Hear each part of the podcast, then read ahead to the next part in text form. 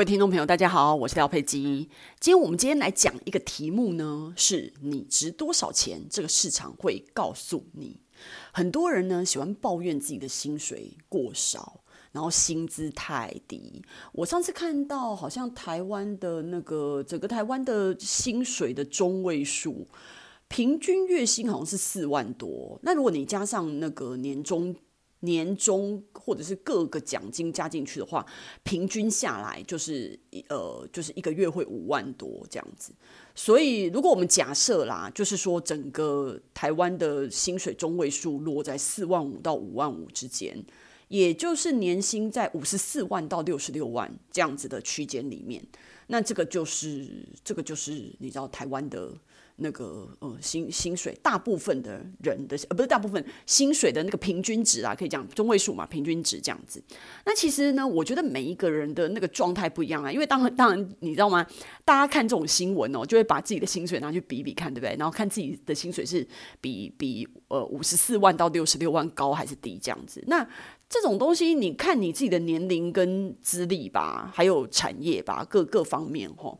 那我是觉得说每个人状态不一样嘛，因为如果有些人要养家的话，那一个月四五万，或者是你住在台北的话，一个月四五万其实嗯、也是刚刚好而已，也不是说多充裕这样子。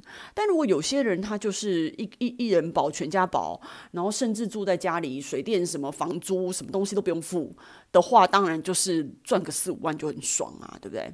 所以嗯，如果就是说。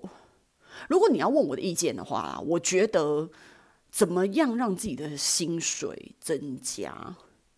我觉得如果你有勇气不断的尝试的话，比如说你有有分两两块嘛，第一个就是你自己在你自己目前的位置上不断的精进。其实你不管怎么样，你都要不断精进。但如果你是在原来的公司、原来的职务上，你就要一直不断的争取可以加薪升职的机会啊！不要，我跟你讲，其实加薪一定。大部分是要伴随着升职的，你知道吗？有的人他不想要升职，他就只想要加薪，这是很难的。你知道，有时候升职都不见得会加薪了，所以你不升职，你更难加薪。因为很多时候在公司里面，尤其是大公司，它其实是有一些那个表格的换算，就是说每一个职位它会有低到高，就是一个一个薪水的区间表。如果你超过某一个区间，比如说你你现在是在四万好了，那你四万可能是呃呃副理这样子的的职位，那可是如果当你要升到五万这样的话，五万可能是已经到经理了。所以如果你不把你自己升到经理，你是搞不到五万的，你知道吗？就是有有些公司是用这种算法啦，所以我会觉得说你，你就所以我我我才跟你讲说，如果你要在原来的职务上面薪水有所变动的话，你就需要非常大的努力让自己升迁呐。那不然你就跳槽，但不管你是跳槽还是你在原来的工作上面努力，都是一件非常不舒服的感觉。不不舒服的意思就是说，他因为他需要很多的努力嘛，你就要忍受强烈的不适感。这种不适感就跟巴菲特一样啊。你看，我们一般那个他们不是说美股，你一般的利润，如果你是 SPY 啊或什么的，你的平均的。投报率很高的话，就是会到十八 percent 嘛。那如果你要追求更高的十八 percent，比十八 percent 更高的话，像巴菲特一样，他说如果就是大盘是十八 percent，他要高出两个 percent，变成二十 percent 的话。他每天就是看资料，看个没完没了，做很多功课。他说，为了这两 percent，他是非常非常的不舒服。所以，如果你就无脑的投资大盘的话，那你十八 percent 还蛮简单，你知道吗？可是为了这个二十 percent，为了多这个两 percent，他就是变得非常非常的忙，跟非常非常的努力，才能在这么多年，而且他这个两 percent 也不是每年保证的，就有时候高高低低，然后除起来，他就可以小赢大盘这样子。哦，大概两三 percent。那为了这两三 percent，他是付出很高代价的。可是巴菲特说，这这件事情还是值得的，因为你每年多两 percent，你这样子二十年下去，等比级数算下去的话，你知道每年差两 percent 差多少？你知道吗？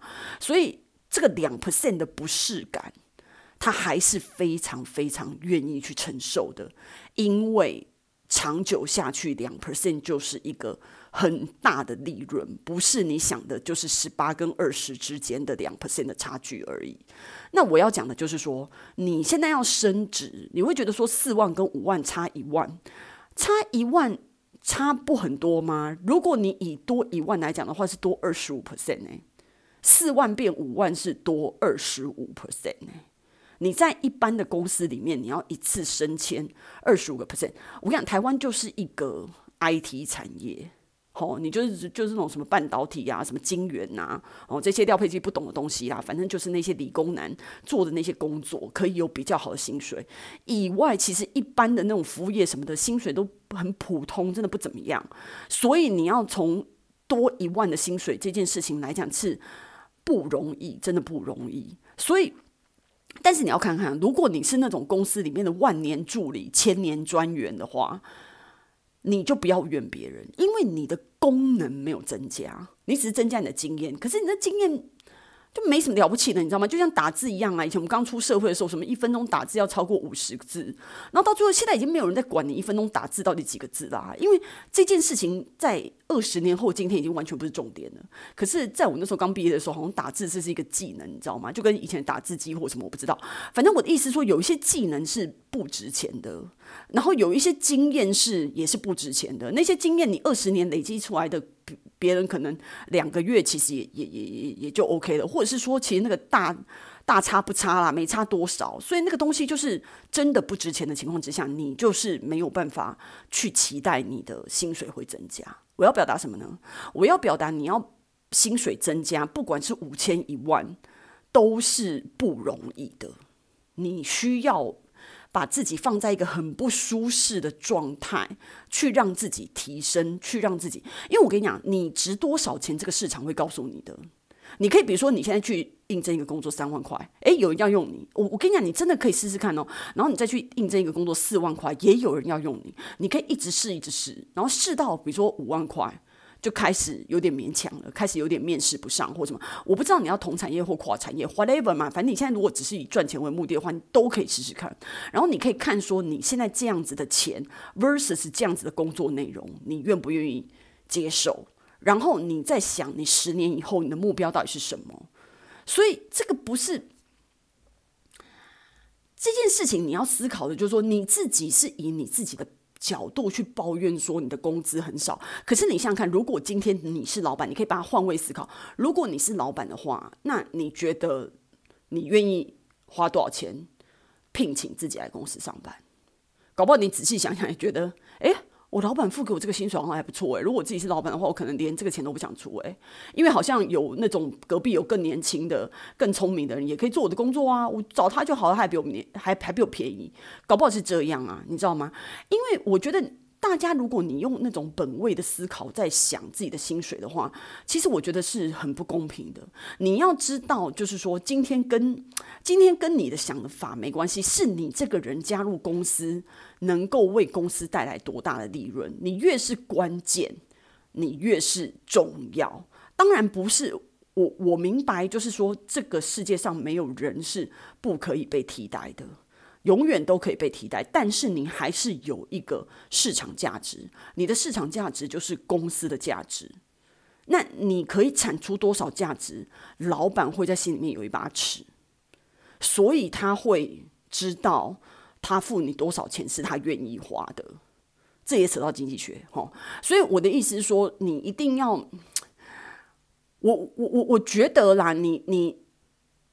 你如果满意自己的薪水的话，你的薪水就会停留在那个阶段，其实不太会再变的。只有一直不断追求突破的人，他才有办法让自己的薪水一直不断的加高。那你怎么样自己薪水不断加高？就是你越来越值钱嘛。那你怎么样越来越值钱？如果你是一个明星的话，你唱片要卖得出去啊，你的电影票房要好啊，不然你凭什么？你不红，你怎么能够赚到很多钱呢？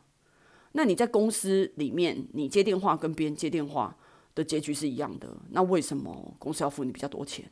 如果你接电话是可以带来业绩的，如果你接电话是可以服务客人的、服务客户的，让公司可以接到更多的订单，让公司的形象更好，方方面面，你可以带来你的价值。那么公司是知道的，他会，嗯每一个公司都会知道那个岗位里面他需要什么样的价值的员工，什么样的呃职能的员工，什么样优势的员工来做这样子的工作，因此他适配什么样的薪水。所以我觉得，我们今天在讨论，就是说你自己值多少钱的时候，我觉得这个市场会告诉你。如果你一直觉得你的薪水没有办法突破的话，那很抱歉，我会告诉你说，其实你就值这个钱，没办法。而且，其实老实说，廖以以廖佩琪的观点来看，其实很多人他甚至是，我觉得他拿的是比他值的还要多。意思就是说，其实。这个人并不值那些钱，可是就是你知道，可能是公司的老屁股啊，或什么的，所以就是可能在情面上方方面面的情况之下，让他拿这些钱。其实公司可以轻而易举的把你换掉，然后找更便宜的人来，只是公司可能没有这么做，因为种种的原因没有这么做。然后你还在那边不断的抱怨自己没有拿到你自己想要的薪水，可是你从来没有去思考。你自己到底值不值这个薪水？你自己的价值到底是多少？所以我会觉得说，呃，薪水这件事情完全不需要猜，也完全不需要怨天尤人。